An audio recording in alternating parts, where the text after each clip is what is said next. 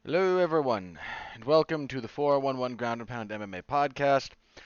We are your weekly look into the wide, wacky, wonderful world of mixed martial arts. My name is Robert Winfree. I'm your host, and I have to start out this episode with an apology. So, turns out, for the last few weeks, you all have been picking up some ambient noise from where I record that I was not aware of. Um, I'm very, very sorry about this. Uh, turns out, I, I'm not going to go into full details here, but a couple of friends of mine who listen to the show asked me about it, and I double checked, went back and listened to some stuff, and oi, you're you guys, yeah, you picked up some stuff. Now, so you understand what happened. My uh, for some reason, everything else I record is happy to go through the microphone attached to my headset. And the microphone attached to my headset does not pick up a bunch of the other stuff that goes on around me. Like the again the water sound that's coming from an aquarium that you've all had to suffer through, and again I'm so sorry about that. Uh, it, it doesn't pick those up. That's why I prefer to use it. Any other show I do, any other podcasts I've done, whatever, they all go through that. For some reason, the setup I have to record this show got switched to defaulting through the uh, speaker slash microphone on my webcam. I don't know how that happened. I don't exactly know when it happened. And that it's a very good, you know, for, as far as speaker setups, speaker mics go, you know, on webcams, it's it's good. Like I'm a little bit surprised at how good the quality was as a general rule, actually, of my voice on that. But it again, it doesn't filter very well. It picks up a bunch of stuff, and I don't want you to hear that. You don't want to hear that, and I'm I switched it.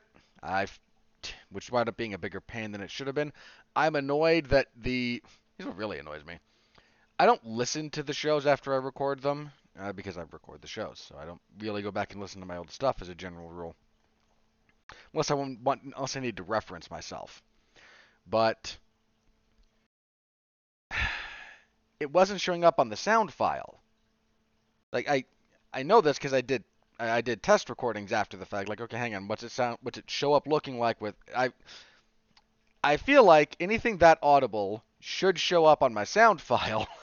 you know, when you look at it with the wave with the you know wave lines and whatnot. And for some reason, it doesn't show up as appreciably different from my regular kind of silence when it's so I'm annoyed with a couple of things that I've been doing and all I can do for you people is apologize again profusely. I am so so sorry. Uh, thank you very much for sticking with me in spite of that. It should it, it's fixed now. I know it's fixed. I've tested this one. I've tested my setup a couple of times now, so I know we're good. Uh, I'm I'm just very very sorry about that. So, but we live, we learn, we move forward. Shouldn't happen again. And I thank you again for your patience as and your indulgence as I dealt with that crap. All right. Uh, a very happy post Thanksgiving to all of my listeners in the United States. We're just a little bit after that particular holiday. Uh, hope you all had a good and safe time. I did. Uh, I can regale you with holiday stories. Um, but uh, there was no UFC event last week, so what else do I have to do here? Oh, let me do my boilerplate. Now that my apologies out of the way, I can read. I can go back to the prepackaged stuff because that uh, that my apologies very sincere. The fact, I, I'm not. I don't mean to imply that I don't want you to do anything I'm about to say, but the this is just kind of stuff that I do every time. So. Please interact with the product if you think it's any good, and I wouldn't blame you for not thinking it's good in the last couple of weeks. Uh, again, no blame with you at all. Uh, please like, comment, subscribe if that's in the, if that's at all relevant. Star rating, written review, anything and everything that you can do in that particular vein to help the algorithm. If you've done all that, share. Tell people you know, uh, be that in lo- be that online or in person. If you think they'd be interested or might benefit from the show, point them in our direction. If you don't like them and wish for them to be at least annoyed by me for a little bit, do that as well. I don't care. I'm not a proud man. I will take listens however I can get them. So thank you all very, very much as always. All right, the agenda for this evening. the upcoming UFC event, UFC on ESPN 42, and news. The PFL had an event. There's dude, there was some stuff, man. The craziness at the light heavyweight division. We will talk about that, I promise you. So we got some stuff to do. Let's jump right into it, shall we? Main event, UFC on ESPN 42. They are, I, I, joked about this, but they had to put effort into this card. This card is taking place in Orlando, Florida, and if they have to sell tickets, they have to put a little bit of effort into this. Not like the Apex stuff where they just throw out whatever crap they can. So we've got actually a decent card here. I mentioned this last week. Decent card. I don't think it's great, but it's decent. Anyway, main event. Welterweight. Stephen Wonderboy Thompson taking on Kevin Holland. This is kind of an important fight for Stephen Thompson. Thompson is 39. So, not exactly a, a young guy in a sport that is not kind to the elderly. So there's that to consider. And he's also had some really rough goes of it lately. He's 2 and 6 in his last four. Now, I thought he beat Darren Till. I thought that was a bogus decision. But Anthony Pettis knocked him out. Granted, he was beating Pettis pretty badly before that. Uh, but the losses to both Gilbert Burns and Belal Muhammad have been perfectly legitimate. Um, he's just, again, age has caught up to him a little bit. The game has caught up to him a little bit. If he loses here, I mean, I'm not, I don't know if he'll retire or not. I'm not privy to his inner thoughts, workings, plannings, machinations, etc. But if he does lose here, that's three in a row. He's on a two fight losing streak at the moment. The aforementioned um, Burns and Muhammad fights. It's a real bad look. It's a real bad look. Kevin Holland, by contrast, is 30. He's a big guy. I mean, Holland's 6'3". He's one of the taller welterweights in the UFC, if memory serves. Uh, he's been up and down. He's been up and down a little bit. There was some talk, if you'll recall, he's kind of mentioned that he was going to retire maybe after the fight with Khamzat Chimaev and whatnot. So he's back here. He's fighting whatever, whatever he needed to get out of that particular public discussion he got, it seems. So he's coming off the loss to Chimaev. Uh, that was September of this year, so he's back in relatively short order. He had won two in a row before that, beating Alex Oliveira and Tim Means. He had the no contest with Kyle Daukaus. Um, look, I like Stephen Thompson. I really do. But at his age, I don't know. It, it's a hard it's a hard thing to pick him at this point. Oh. I'm rooting for him. He is gen he's one of this gets mentioned all the time. Most fighters are kind of jerks. Not all of them, most of them. Uh, there's a reason that most fighter, if you talk with people in the in, who spend a lot of time in the industry, whether that's if you get promoters kind of when they're not having their promoter hat on, or coaches and journalists and whatnot, like they don't always say a lot of nice things about a lot of fighters. And the fact that they know more than you about these people should be an indicator about that. Again, this is not ironclad. I'm not saying be jerks to fighters. I'm not. I'm saying that when you come across genuinely good human beings who happen to fist fight for a living, it's a rarity. Stephen Thompson is one of the good ones. And I'm just wanted to make sure we acknowledge that. So I'm rooting for him to the extent that I root for anyone, but I don't think I can pick him at this point. Uh, it's just kind of where I've landed on that one. But that's your main event. It's a pretty solid. It's a solid main event. You know, for a fight night, there's nothing wrong with that. You, know, you got Holland trying to make his way towards the top of welterweight. You got Thompson trying to hang on, still be a relevant player. You know, is it great? Yeah, it's not great, but there's not really a problem with it. Co-main event, welterweight. This is a pretty good fight too. Bryan Barberena and Rafael dos Anjos. These two are going to get after it. Barberena's pace might be a bit of a problem for Rafael dos Anjos. Dos Anjos has great conditioning. I mean, the man kept pace with Tony Ferguson when they fought in Mexico City. But I want to phrase this carefully. Dos Anjos is a guy who, bear in mind, when I say coast, I don't mean this as an insult. I mean he sets the pace he knows he can fight at. And it's high, But if you make him dip and valley too much within that, he does struggle a little bit. Um, Barberena's a tough as nails guy. These two are going to hit each other. They're going to get after it. The wrestling advantage probably goes with Dos Anjos. Barberena's not easy to hold down, but Dos Anjos is a very is very good top control. Uh, that's a lot of the reason I'm leaning towards Dos Anjos here. Um, both men are going to land punches. I have no doubt. There's going to be some kicks, probably some nasty ones. But I think once they wind up tied up, uh, Dos Anjos can get things down, and I think he'll be able to kind of keep Barberena there. Just my hunch there, but it's a good fight. Leaning RDA. Uh, let's see. Next, we have? Flyweights. Matheus Nicolau and Matt Schnell. This is going to fly under a lot of people's radars because they don't care about flyweights, but Nicolau has exactly one loss in the UFC. Um, he has wins over John Moraga, Louis Smolka, Manel Kape, and a little bit of a dicey split decision there.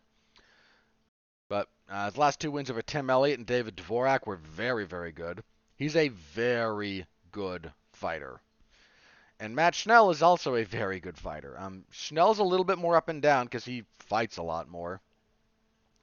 Uh, he choked out Su Mudaerji back in July. That was a crazy fight.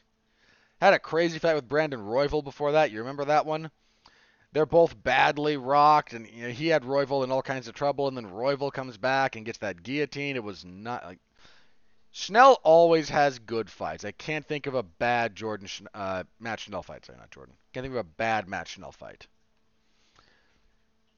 Uh, my hunch is Nicolau here. I think he's a little bit more kind. He has momentum. I think he's a little bit more in the ascendancy.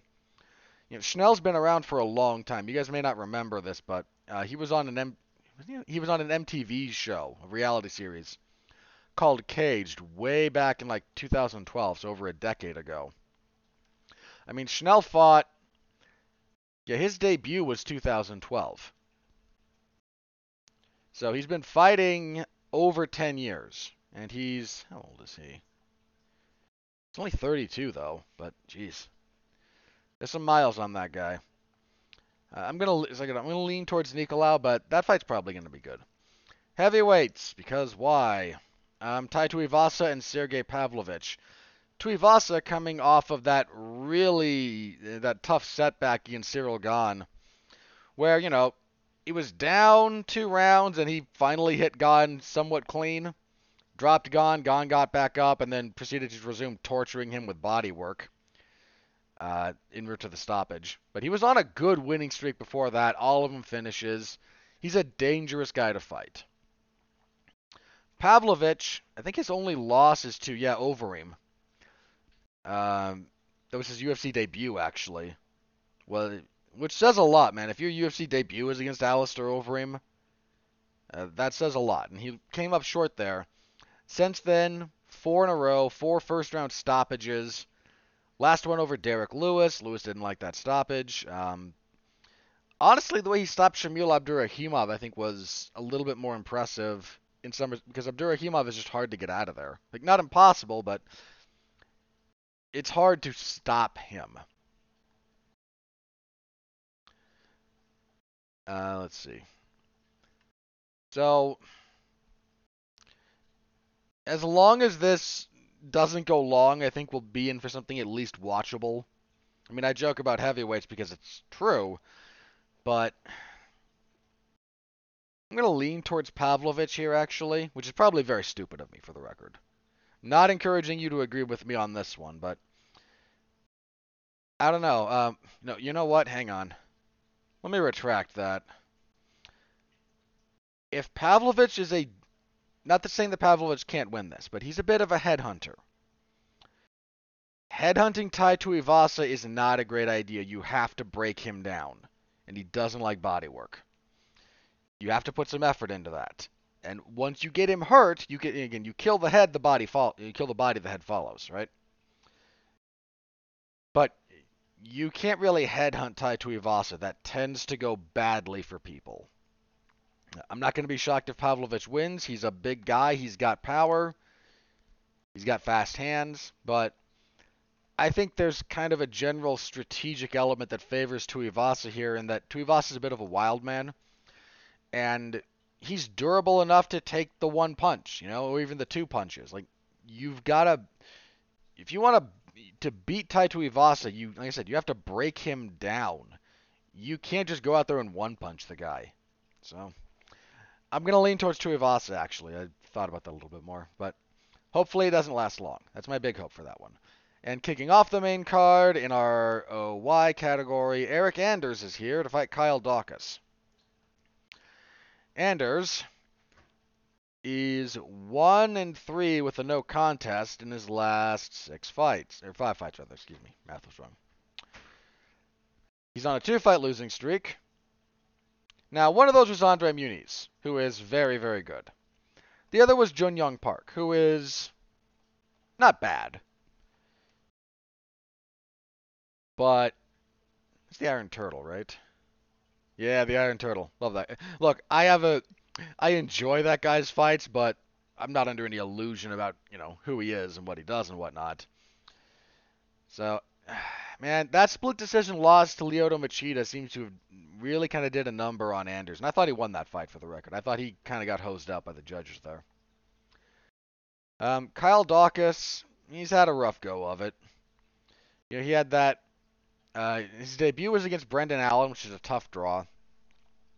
Lost to Phil Hawes. He had the what should have what was originally a win over Kevin Holland turned to a no contest because they banged heads. He beats Jamie Pickett. Not terribly surprising. Pickett, eh, I don't know Pickett's UFC caliber. Got stopped by Roman Dolidze in his last fight. I don't know. I I, I can't in good. I, I you can't feel confident picking either way in this one just because of who's involved. But I'm gonna lean towards Anders. I think. At the moment, that's the main card. However, we had a fight that I might wind up on the main card. We were supposed to get Jack Hermansson and Derek Brunson for this fight. Derek Brunson withdrew, some kind of injury. He was replaced by Roman Dolidze. So I would assume that Jack Hermansson versus Roman Dolidze is on the main card of this event. My assump that's an assumption. So I'm going to talk about it here. Um, I mean, I don't have anything against Jack Hermansson, but been real up and down. He's coming off a win. Uh, he beat Chris Curtis via weird decision. Uh, uh, the decision was not weird. He rightfully won the fight. The fight was weird. Whereas Dolidze uh, finished his last two fights. He's knocked out both Kyle Daukaus and Phil Hawes. It's a big step up for him, though. I mean, Hermansson is better than everyone he's fought. Yeah, by a pretty significant margin. Um, hmm. Does somewhat complicate matters, doesn't it? Uh, let's go with Dolidze. I might be very wrong here. Might be very, very wrong, but I don't know. Um, Hermansson seems to have topped out. Now, where he is topped out at might still be good enough to beat Roman Dolidze. Let's be very clear about that. But I think we've kind of seen the best of Hermansson, and I don't know that we've seen the best of Dolidze yet. So I assume that's the main card.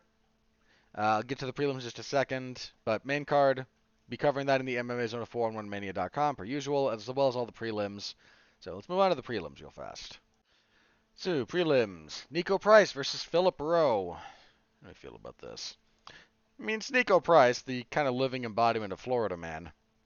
Uh, I say that with respect, but you know I'm right. uh, he's been out of action for a bit. Yeah, he's been out for over a year. what happened. I know it's some kind of an injury. Uh, he beat Alex Oliveira October of last year, so yeah, been out for a while. Lost to Michel Pereira before that. Had the weird fight with Don Cerrone that was originally a draw, then a no contest. He lost to Vicente Luque. Luque busted him up. That was a doctor stoppage. Um, so the layoff's a little bit of a thing. Uh, Rowe, on the other hand, Rowe's been a bit weird. Lost to Gabriel Green in his UFC debut. Since then, he's beat Orion Cosce and Jason Witt. Uh, he missed weight for the Cosce fight. I'm going to pick Price here and just acknowledge that Price is a very volatile, very up and down kind of fighter, so I have no real confidence in that, but Rowe's been uh, he's been distinctly unimpressive thus far. I mean, now that that's a bit unfair. He's got a couple of because the weight miss against Orion Cosce was that holds a pretty big cloud over that fight. The Jason Witt win was very was solid. Uh, it was a really nice, really nice finishing sequence he put together. So I let me walk that back just a little bit. I don't mean to be dismissive of him, but more familiar with Price, and uh, this is kind of a step up for Rowe. One you could argue he earned, and I wouldn't disagree with you. So I'm gonna lean towards Price. Women's strawweight. Oh God, Angela Hill and Emily Ducote. Can we just stop with Angela Hill fights, please? They're all the same. You know, I, look, you know I'm right. Don't, don't give me that. I've seen every Angela Hill fight in the UFC. Most of her second, every I saw her Invicta run. I understand this woman debuted in the UFC for her second professional fight, which I covered.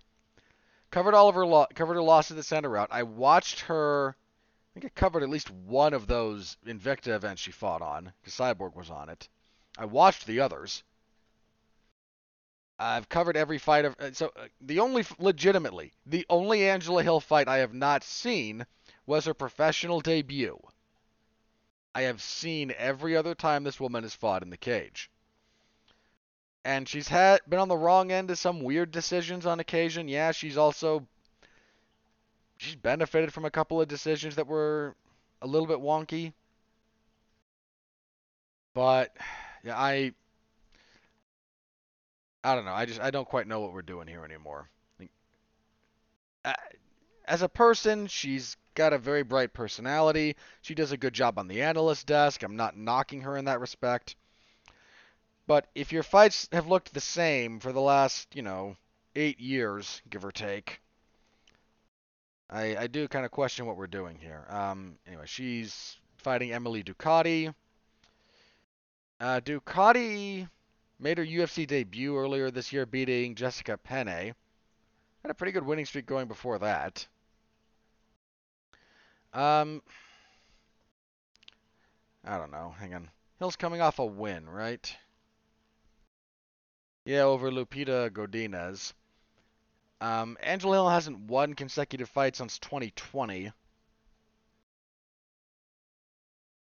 Uh, yeah, I'm picking Ducote, I guess. I just I don't know. I I've picked Angela Hill to win in the past, but I don't know. I just I don't feel it here. Uh, lightweights, Clay Guida. Speaking of what are we doing here anymore? Clay Guida. Uh, he's fighting Scott Holtzman. I, I don't pick Clay Guida to win fights at this point. He is 40, fighting at lightweight. Um, that that fight with Leonardo Santos, that fight probably should have been stopped when Santos was you know dropping him in the first round before he just kind of persevered and got Santos in the second. Uh, coming off the loss to Claudio Puelles. Scott Holtzman is actually, is also pretty good. He's on a tough streak at the moment. He got knocked out by Beneil Dariush and then immediately fought Mateusz. Ga- uh, not immediately, but his next fight was against Mateusz Gamrot. So two of the you know ten best lightweights in the UFC, if not the world, right there.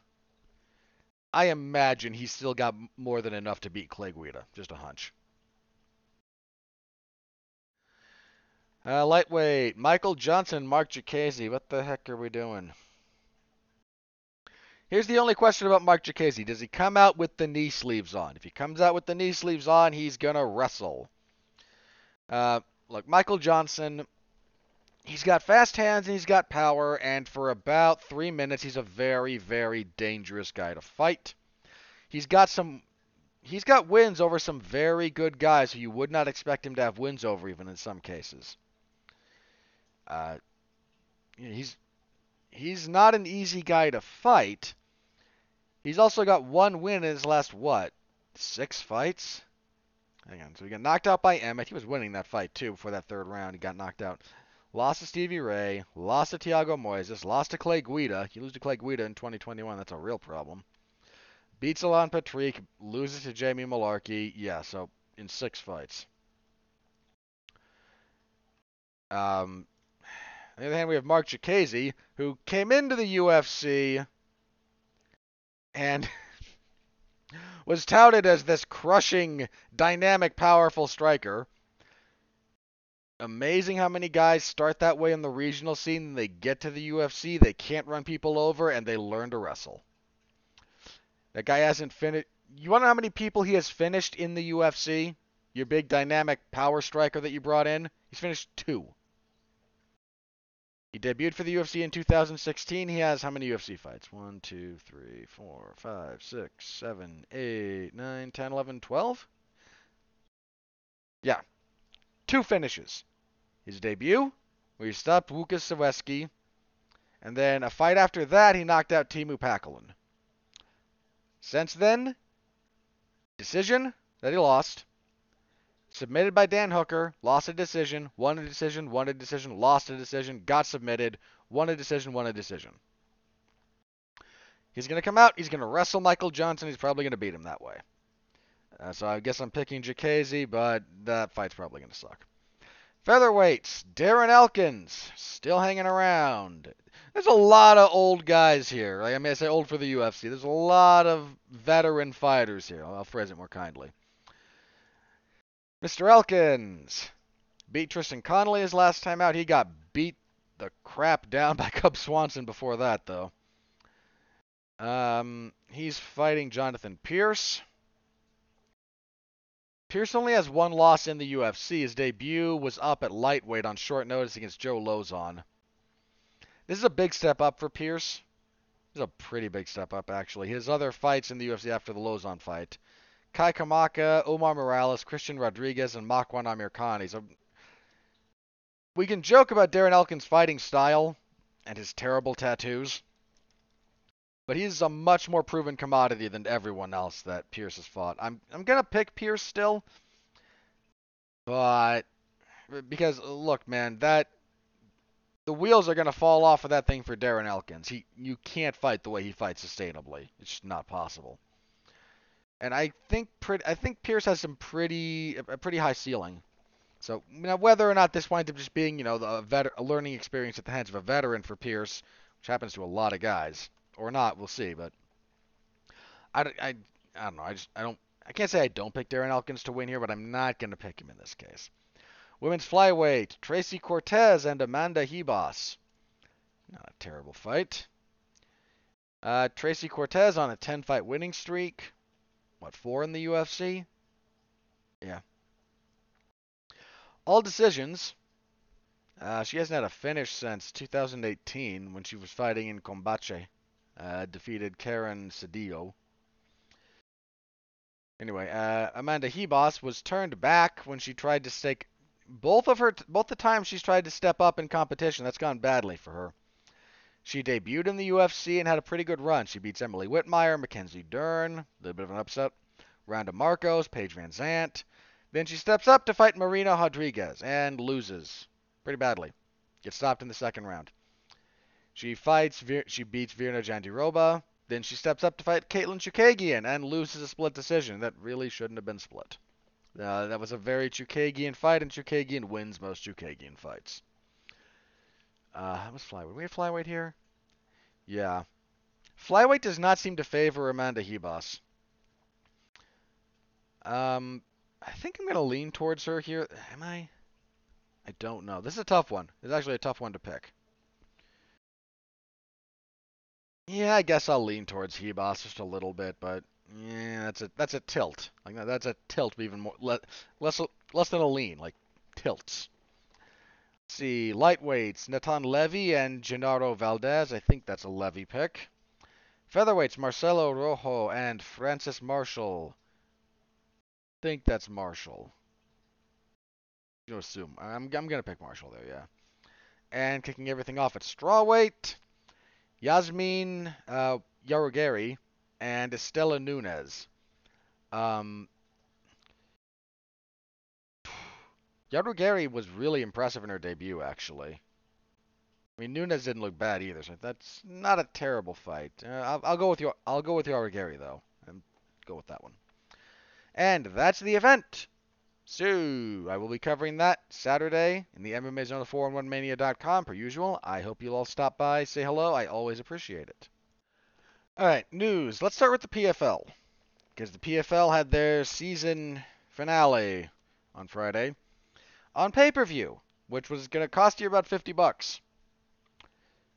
I I don't think they did well on that financially. Um, look, I I like the PFL's product. They have some good fighters. They put on some good fights. I I don't talk about them every week, mostly because I don't want to be here for you know an innumerable number of hours going over minutia when I've got a small podcast anyway. Like if I if I had a bigger audience and y'all would indulge me in that, maybe I would. But I, it's the only reality. Uh, but I, I do watch a lot of their stuff. And that said, man, 50 bucks for their product is that's a steep ask. It's a real steep ask. So as far as the results, we had a big upset. Larissa Pacheco defeated Kayla Harrison via unanimous decision. This was three rounds to two. Uh, really, you know what? These two have fought before, and it's gotten Harrison's way every time. I appreciate some of the adjustments Pacheco had had to make. She was able to land some good punches. Uh, and uh, I agreed with the decision. I thought Pacheco was the rightful winner. Uh, so pretty big upset for him. Uh, let's see. In was it featherweight? It was lightweight, I believe. Um, Brendan Loughnane, who you may remember from a few years ago, he competed on the Contender Series, and Dana White did not offer him a contract because he shot for a takedown near the end of the third round and he went on to kind of trash him to the media. Well, now Mr. Loughnane has won a million dollars. Um, he made more in this night. I guarantee you this. I guarantee you this. He made more he made more money fighting in this season of PFL than he did than he would have in 3 years fighting for the UFC. I guarantee it. I don't you I would be shocked if you could find anyone realistically coming off the contender series who made over a million dollars in their first three years fighting for the UFC. I don't think it exists. Uh, especially if we're just talking about what the UFC pays out. Some fighters who come out, out of that might be able to leverage some of their celebrity into other avenues, but the UFC the UFC would the UFC will have paid no one, you know, three in three years coming off the contender series what Brendan Loughnane made for this fight. Because that's not how the UFC does business. So good on him for getting paid. Genuinely happy for the guy. Uh, Jeremy Stephens lost his fight. Shouldn't be too surprising at this point. I mean, Stephens is just he's over the hill. He's still dangerous and he could still beat the crap out of you, me, or you know anybody on the street. But we're not talking about you, me, or anybody on the street. We're talking about a fellow professional fighter who has worked to, you know, deal with Jeremy Stephens in that capacity. Here's my gripe about the PFL. Um, a couple of things. One, they just litter their broadcast, like visually. It is cluttered with crap, and it's annoying. Second, their rule set. I get that if you're having a tournament fight, given the time frame that some of these tournaments take place under, you don't want people to get cut and then win, so you disallow elbows. Okay, fair enough. I don't like it, but I understand it. There's no reason for other fights under their banner not to have elbows, and there's still some wonkiness around their elbow rules, and I think it's stupid. Fix that, sort that out, please. It's stupid what you're doing. But yeah, so again, those are my brief thoughts on that. Whatever that's worth. Uh, all right, let's Okay, let's move on to this insanity. So, news broke during the week. Yuri Prochazka is out. He was supposed to fight Jan. No, he's supposed to fight Glover Teixeira in a rematch of their amazing fight. Uh, they were supposed to fight at UFC 282 December 10th. That would be the last pay per view of the year. And Unfortunately, that fight's not going to happen. Yuri Prochazka suffered some kind of shoulder injury. Don't know the details. We know it's bad. If you believe Dana White, and I would hesitate to believe him in specificity about this because of his penchant for hyperbole, but when he brought, was asked about it and whatnot, he said, You know, this the doctors said this was the worst shoulder injury they'd ever seen. We don't know how you know, it's going to take surgery. He's going to be out for over a year, uh, et cetera, et cetera. Now, again, I don't know the specifics. I know shoulder injuries can be very bad. I question whether or not this is actually the worst shoulder injury that doctor's ever seen, whether the doctor is being hyperbolic, whether Dana's being hyperbolic. Could be any number of that. But everyone involved has confirmed it was a bad injury. And it's gonna be he's gonna be out for a while. So he's vacated the title. And I have to, you know what? I have to applaud. This is a business that does not reward personal integrity. Right? It doesn't. You don't have to like that fact, that's a fact. So to see a guy just of his own volition give up the title, uh, rather than kind of draw things out or whatnot, I I appreciate that. Now he said he will get the first when he's ready to return. He will get a crack at it, and apparently he'll still get pay-per-view points for that fight. So it looks like this is being handled about as well as can be expected. So you might be asking yourself, well, what about UFC 282? That was supposed to be the main event. There is no champion. What are we doing now? It's a fair question. So, here's what happened. The series of events, as near as I can tell. And this is somewhat has been reported by, you know, some of the fighters involved. I'm just going to kind of summarize this. The UFC talked with Glover Teixeira, who was preparing for the main event, again, to fight Yuri Prochazka. And they say, you know, Yuri's out we would like you know, we'd like you to fight Magomed Ankalaev in the main event, UFC 282 for the vacant belt. Glover Teixeira looks at the time frame, looks at Magomed Ankalaev, looks at everything he's been doing, and says, I don't think two and a half weeks is enough time for me to prepare for Magomed Ankalaev.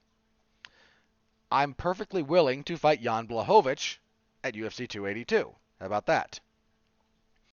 The UFC's response is we think something to the effect of we think Ankalaev is the guy we want to go with here. And Glover then says, okay, I will fight him at UFC 283 in Rio. That'll give me enough time to prepare. And the UFC's response is, we need a title fight for UFC 282. Now, I understand Glover Teixeira's position here, believe it or not. Look, he's been preparing to fight one guy who's very unique. Yuri Prochazka is a fairly, again, he's a fairly unique opponent. There's not a lot of guys who fight like he does. He's a bit of a wild man. He's a bit of an everywhere guy. There's a lot of stuff that Yuri does that takes very specific preparation. Now let's consider Magomed Ankalaev by counterpoint. Ankalaev is normally a southpaw, first of all, which is a big shift. Magomed Ankalaev is maybe the best light heavyweight in the world. I tend to think so. And more importantly, if we if we just look at fight styles, fight tactics, etc., Ankalaev is about as polar opposite from Yuri Prochazka as you can get. Ankalaev is a technician. He is good everywhere, but he is very he's very by the numbers everywhere. He's very controlled. He fights at distance. He fights in the clinch. You know, but if you look at him, he's very, very good. Again, he's maybe the best guy in the world. But if you're preparing to fight Yuri Prochazka, there's very little of that prep work and game planning that is transferable to fighting Magomed Ankalaev. Trying to do that on two and a half weeks' notice. Like, I get it, man. I absolutely get Glover Teixeira's point here. I really do. Here's what Glover and a lot of other fighters, any fighters that might be listening to this, you need to understand this. Other people have said this. I'm not the first one to say it. I won't be the last one to say it. The promoter is not your friend at all. The UFC is a machine that has to keep the the machinery turning, right? That's all they care about. They don't care about you, except as much in as much as you can assist them in turning the machinery over. The UFC needs a big fight for UFC 282, preferably a title fight. They the UFC is on record. They prefer title fights for pay-per-views. This is how they do business. This means they're going to want the title fight for UFC 282. And they have the other half of the they have one half of the equation that they are already set on for whatever reason. You either accommodate their desires or you pound sand. This is how they do business. Glo- Glover coming out after the fact and going, you know, I felt a little bit disrespected by how this all went down. Buddy, they do this all the time. You know this. All the time. Sorry, pardon the coughing.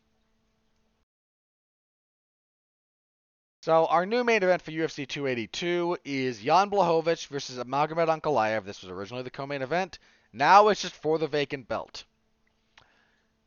Which is still a perfectly fine fight. I was going to pick Ankalaev to beat Blachowicz before. I am still going to pick him. Not saying Blachowicz can't win that fight, and I'll give you a more detailed breakdown when we approach it. In fact, that'll be next next week, actually. Yeah, next week we will preview that. So, more details to follow, but that's the current state of light heavyweight division. What can I tell you? The sport's nuts. The sport is just crazy.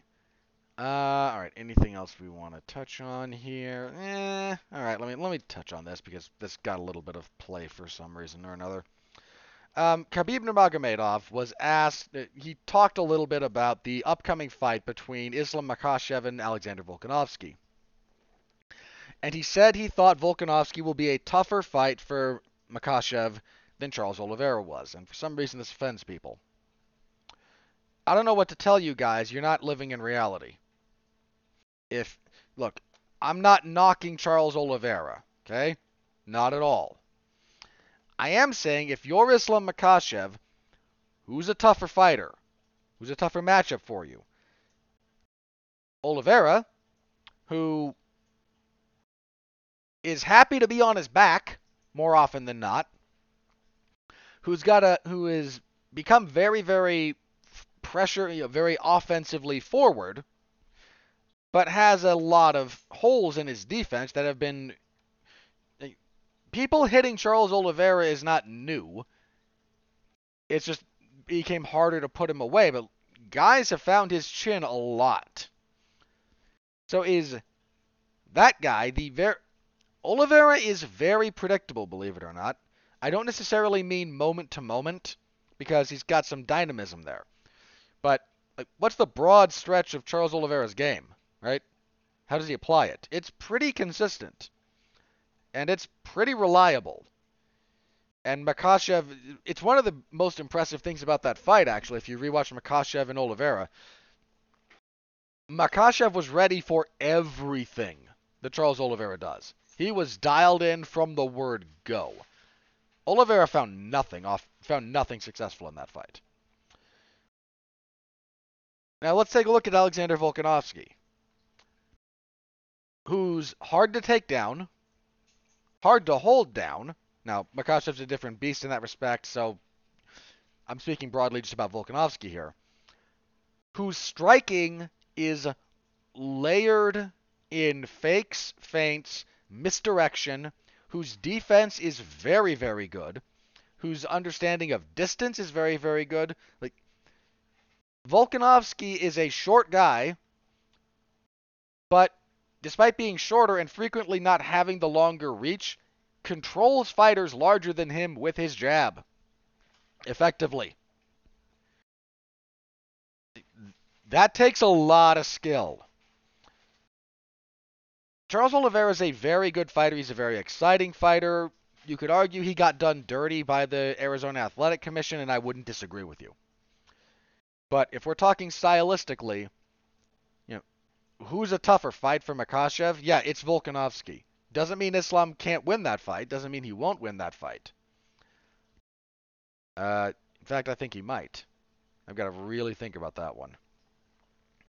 But if you're just looking at on paper, you know, who's the better fighter in general? Volkanovski. Who's the tougher fight for Makhachev in particular? Volkanovski. Volkanovski's not going to charge headlong into Makhachev. He's not going to get taken down when he does. Uh, he's not going to get taken down easily. When he does get taken down, he's not going to play guard. It's not what he does.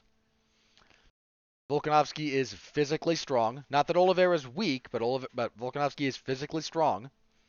He's got good power. He's a very he's a technical striker. He can fight five rounds. Like Volkanovski being a tougher fight for Makhachev should not have been a controversial take. It, again, it's not a slight to Oliveira at all to say that you know the best the pound for pound best fighter in the world is going to be a tougher matchup than Oliveira. Like again, that that should be almost like self-evidently true. Then when you get more granular on it, it's even more true.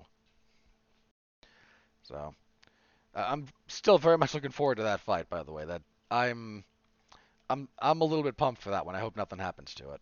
Knock on wood. Uh, all right. I think that's everything I had as far as news goes here. Let me check Twitter, see if anything crazy has happened, and if not, we will do plugs and get out of here.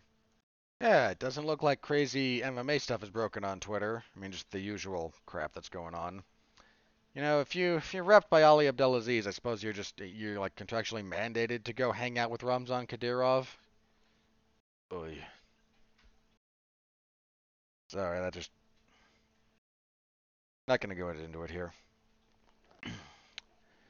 but uh, yeah, there's there's some fighters who are doing some stuff that should get a lot of blowback, but probably won't because MMA. Eh, whatever. All right.